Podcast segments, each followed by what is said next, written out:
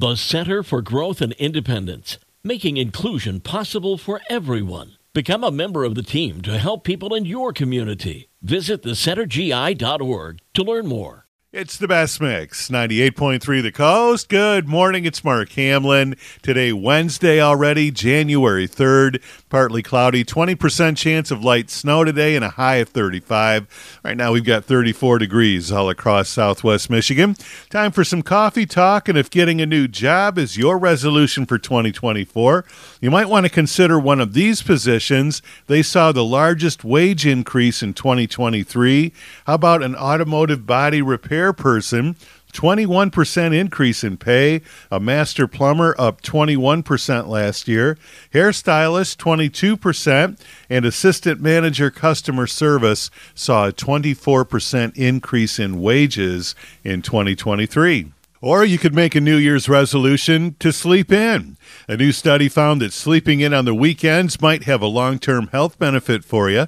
Researchers in China found that an additional two hours of sleep on the weekend could potentially decrease the risk of heart attack and stroke by 63%, particularly for individuals who sleep less than six hours a night during the week. They say that weekend catch up sleep in adults is associated with a low risk of angina, stroke, and coronary heart disease.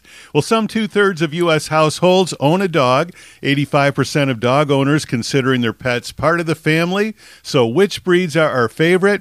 According to a survey by Forbes, the Golden Retriever, the Beagle, the Bernese Mountain Dog, the Labrador Retriever, the Bulldog, German Shepherd, Australian Shepherd, and the number one most popular dog dog breed in America.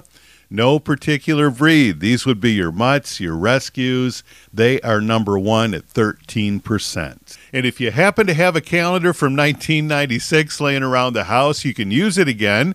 The days and dates from 28 years ago just happen to line up perfectly this year, right down to the leap day we're getting in February. It's triggered a new trend in reusing that cheesy old Mario Lopez or Baywatch calendar. They're good again. And that's Coffee Talk for this Wednesday morning on 98.3 The Coast.